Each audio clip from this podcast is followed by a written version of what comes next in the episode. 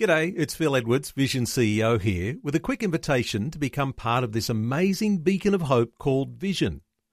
Together we can put our love into action to help people of all kinds build or rebuild their lives on the truth of God. Please consider the part you can play during our upcoming Visionathon appeal, remembering that it's your support that makes Vision possible, including this podcast. 2020, bringing a biblical perspective on life, culture, and current events. Weekdays on UCB's Vision Radio Network. Find out more at vision.org.au. Hello, it's Neil Johnson, and welcome to today's 2020 podcast from the Vision Radio Network. Well, there's been a great deal of attention to Christian education and Christian schools over this past week. In Sydney, two schools found themselves in the midst of a media storm.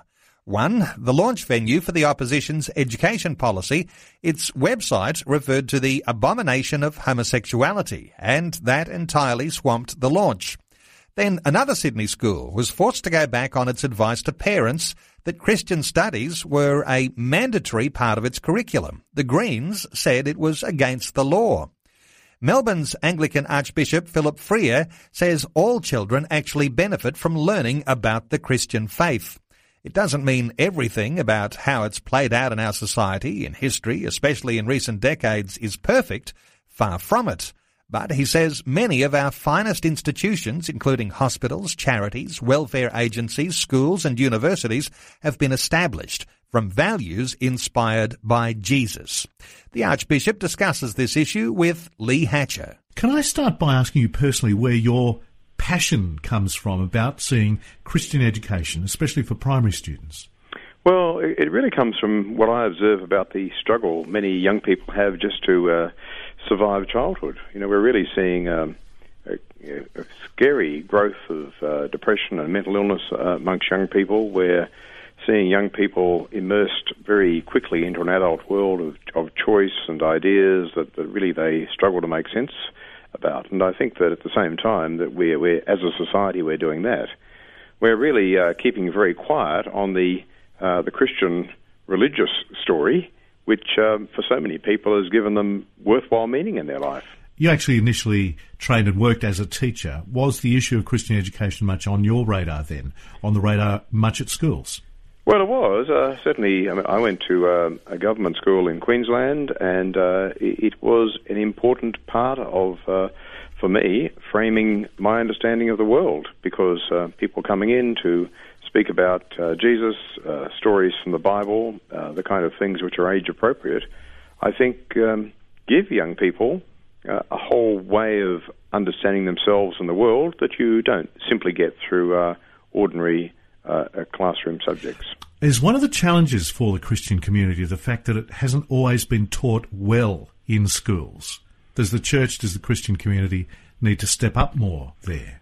Oh, look, I think there's, there's some assumptions that, that ha- are easily made that sometimes don't help. Uh, I mean, clearly we live in a, a pluralistic society. We, we no longer, uh, even though we probably did one or two generations ago, lived in a society which was uh, broadly uh, a very strong Christian consensus. So that can't be assumed. Um, and, I, and, I, and I suspect we, we have to invite far more questioning and uh, the capacity of children understanding what the claims of Christianity are, how that sits alongside of other ideas and other claims that they encounter. But um, I think good teaching uh, is is always important for any subject, and I couldn't think uh, of a, a, better subject that deserves good teaching than information about Christianity. And nothing wrong at all in raising big questions. If we live in a pluralist, multi faith society, what's to say that Christian faith in particular will fix some of those alarming signals you spoke of before in our young people? The Christian message is about uh, the, the, worth of a person really being ultimately defined by God, who uh, shows such great love and commitment towards us that he sends his son who lives and dies for our sake. So to me, that's a, a powerful message about value and the uniqueness of the, the individual and their value that um, obviously for many young people, they, they don't feel valued. So I think it's, uh, it's good for them to understand that there are other ways of, of looking at things. I was just in the shop the other day, and a, young, a young woman, she was you know probably a young adult, but uh, as in the conversation, I was asking where she came from. She said she'd come from Hong Kong, and um, you know, but but every almost at every point, she was putting herself down. Said she couldn't speak Mandarin very well. She hadn't got into her first course, and then she said at the end, uh, you know, really her, her her life was was fairly valueless and didn't add up to much. And it's such a a tragedy when you speak to people who who feel life's empty, who feel there is no real value, that that no one values them. And I think the message, the Christian message, that that God values us independently of what we might feel about ourselves or what others might think about us is a powerful thing, at least for people to be informed about, even if they, they don't come to believe that for themselves. At least it's good for them to hear that as a as a way of looking at the human person. This debate about Christian education, scripture in schools, has been going on for quite some time now. And you say it needs to take place within a much wider cultural, historical, and educational perspective. What do you mean by that? We, we shouldn't make assumptions that we can gloss over some of the shortcomings of, of Christianity as it's been institutionally practiced. Uh, you know, we shouldn't assume that, that that people are starting off from a position of any sympathy or um, interest in Christianity. I remember going probably some years ago now into a teacher scripture class, and a young boy, primary school boy, said, "Oh, my grandfather says all of this is rubbish." Well, that's probably what a lot of people are told, and um, you know you've got to respect the the views people have. But I think equally, it's good to put forward that here is a, here is a, a, a powerful, long story which has significantly shaped our society that's good for people to know about. It's just a walk up position that I would accept. Does it mean that they should get, yes, the good news about it all, but also that bad news of a history that's not always been a shining beacon of light, especially in recent years? I think to the extent that any, any religious tradition falls short of, of its own proposals and its own claims, those things need to be examined. That generally would be covered in, especially in the secondary school, in, in a whole lot of uh, history and uh, politics classes. So I think Christians need, need to be uh, aware that many times we fail because we're, uh, as far as I see, we don't present ourselves as people who are perfect. There's uh, there's one person who's perfect, and, and that's Jesus in the Christian understanding, and uh, we we don't we, we would seek to be like him, but we know that many times we will fail, and we need to have the humility to admit our failure and uh, and, and be plain about that when that's the case. Can I ask you about ethics classes? Is it not a good thing that children learn a good ethical outlook for life and for society? Look, I think it probably is, um, and I think it, it might be uh, more uniquely in New South Wales that that's been proposed as an alternative to um, to scripture classes. But uh, in my mind, there's no reason that, that both can't coexist. I'd like to run through a few specific questions and points that you raise about this. You say the values on which our society is built have been largely shaped by Christianity, and that that goes back a very long way.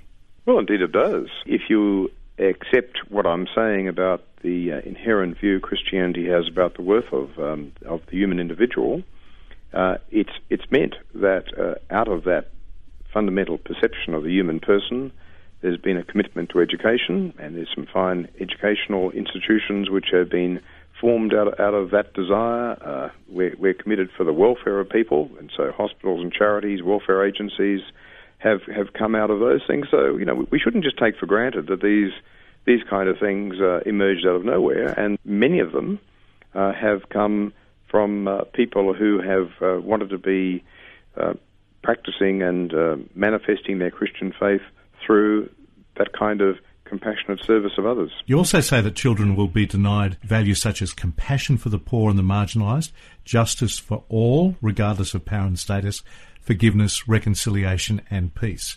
Are they not more a human kind of ethic? Are we not wired for that in our humanness rather than from Christian faith?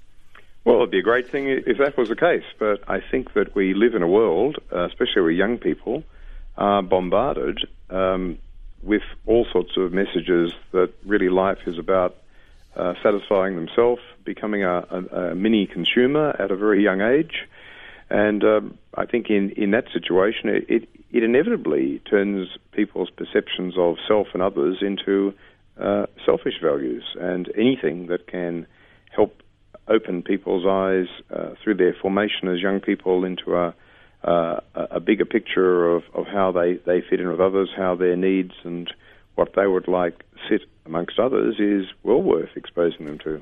How do you feel about the future as we've seen this move, say, New South Wales for ethics classes? In some areas, there's a greater marginalisation of the Christian voice, the Christian faith in our society. How do you see the future in our schools when it comes to Christian education?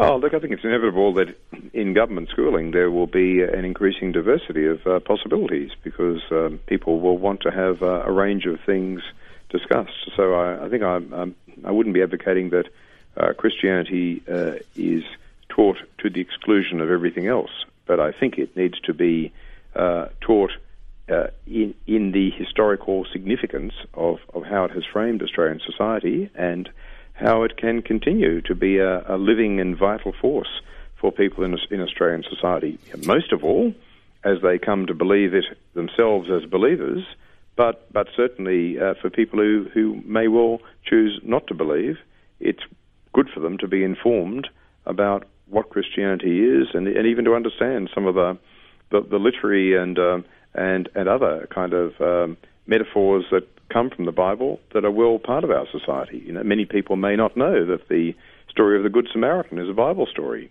For all I know, you know, the, these sort of things, uh, which once would have been part of our culture and uh, informed by Christian scripture, uh, easily can fall away.